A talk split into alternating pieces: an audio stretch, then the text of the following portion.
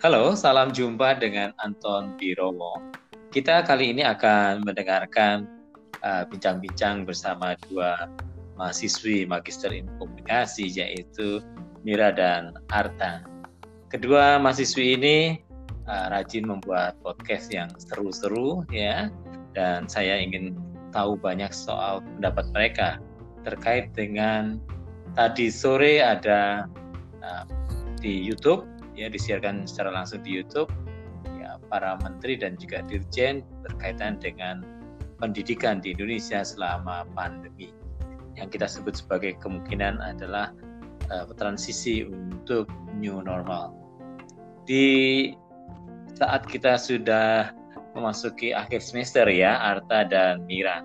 Ya. Iya betul. Iya betul sekali Pak. Bagaimana menurut kamu apa yang disampaikan oleh uh, para menteri, para pejabat di bidang pendidikan juga DPR tadi sore. Uh, Arna boleh. Iya Pak. ya terima kasih Pak.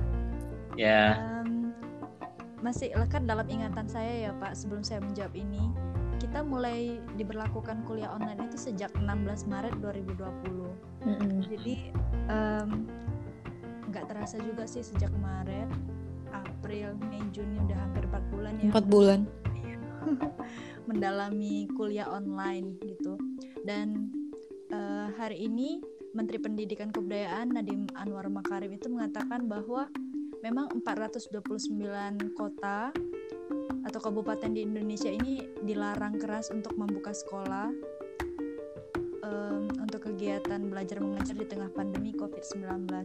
Menurut saya memang langkah ini merupakan salah satu langkah yang sangat efektif ya Pak mengingat persebaran COVID-19 ini masih belum benar-benar bisa ditangani dengan baik apalagi masyarakat hmm. masih belum bisa mengikuti dengan tertib protokol kesehatan penanggulangan COVID uh, secara maksimal gitu.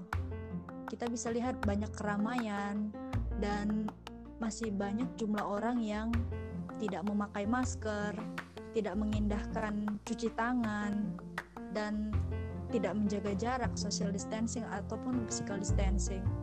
Jadi menurut saya langkah ini merupakan langkah yang efektif sehingga kita harus benar-benar siap dulu sebenarnya kalau memang mau diberlakukan kembali new normal atau membuka sekolah gitu dengan protokol kesehatan yang ada dan yang benar-benar bisa dilakukan secara maksimal sehingga tidak menambah banyak korban gitu Pak. Oke, okay, baik. Terima kasih Arta ya. Uh, bagaimana dengan Amira? Oke okay, Pak, jadi uh, kalau yang tadi saya baca juga kan ternyata uh, uh, pemberitaan dari Mendikbud ini udah Mendikbud ini udah sampai ke akun uh, apa ya akun gosip kan Pak. Jadi saya tahunya dari situ. Oh. Kemudian iya kalau gosip itu Pak kalau udah sampai lambe tura Pak itu udah wow itu. Mira Mira jagonya ya kalau ada bicara lambe iya. ya Mir. iya Pak. Jadi emang kalau uh, kalau saya dengar dan juga dengar cerita dari uh, teman-teman sebenarnya mereka emang udah sangat merindukan ya Pak kondisi kelas secara tatap muka itu dan begitu um, saya juga kangen iya. betul dengan kalian. Saya Pak. Saya juga Pak. Pak. Baru ini Pak uh, apa ya? Uh, kegalauan kami dan juga kegelasan kami karena semester ini sebenarnya kan semester terakhir kami bertatap muka bersama dengan uh, para bapak dosen termasuk Pak Anton dan juga teman-teman kami kan. Jadi begitu kayak oke okay, udah selesai ini kayak rasa uh, tiba-tiba ada pandemi kan setiap orang juga nggak tahu uh, akan datangnya ini. Datangnya ini juga langsung sedih karena uh, di samping itu terbatas kita cuma bisa kuliah daring.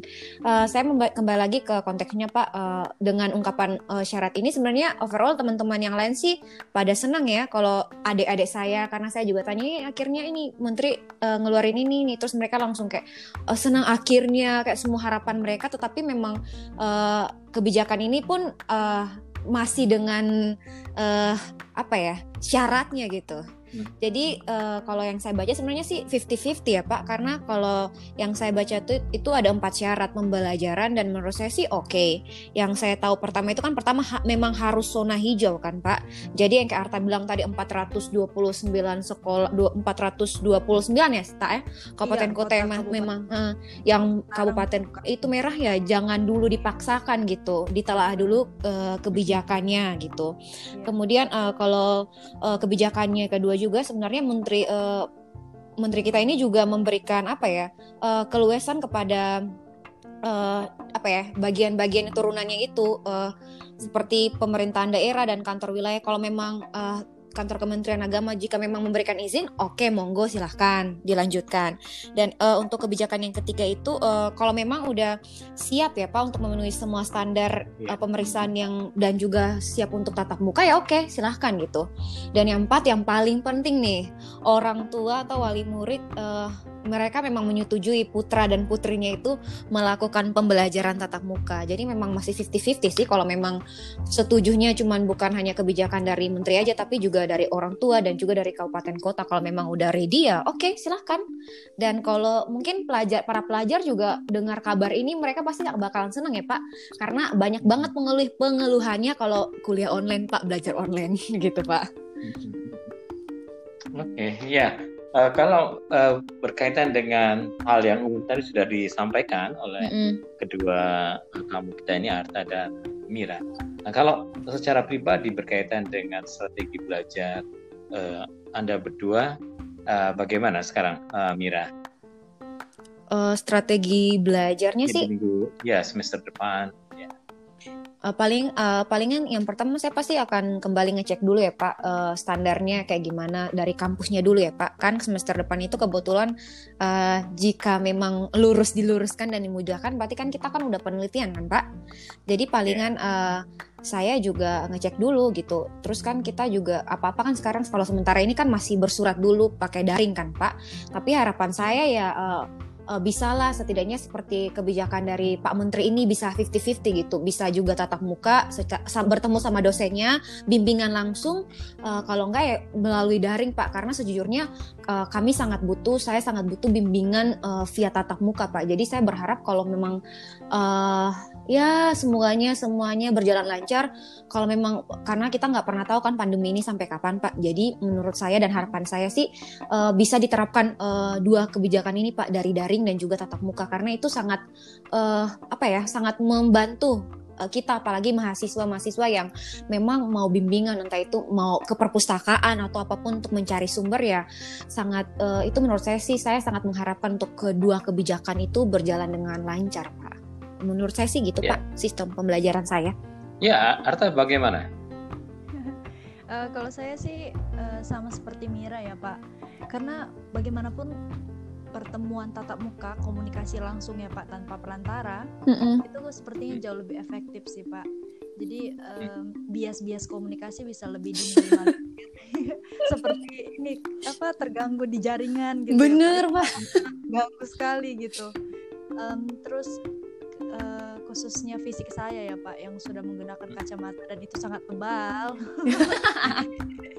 itu sangat ini ya Pak, sangat benar-benar um, mengganggu gitu, menguras menguras banyak energi untuk memang harus menatap layar karena mulai dari pagi sampai dengan malam itu memang saya harus benar berkutat dengan layar laptop, layar HP dan itu tanpa henti gitu Pak. Jadi kalau malam-malam mau tidur tuh hitam gitu, hitam semua gitu itu sering saya saya alami gitu. Sampai kapan hmm. pandemi ini akan berakhir gitu, agak cocok gitu Pak. Tapi itulah kenyataannya memang gitu Pak. Tapi memang kita dituntut untuk benar-benar bisa mengikuti perkembangan zaman, mengikuti perubahan. Dan saya juga berusaha untuk berubah untuk benar-benar akrab dengan seluruh eh, media-media uh, yang baru seperti Zoom, Google Meet, Anchor, podcast. Iya. YouTube kak, jangan lupa. YouTube, YouTube juga.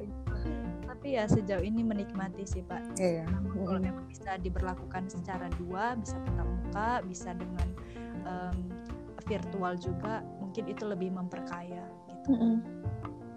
Oke, okay. ya uh, terima kasih ya atas segala pendapat yang sudah Anda berdua sampaikan. Dan sebelum uh, penutup, mungkin Anda akan menyampaikan salam buat teman-teman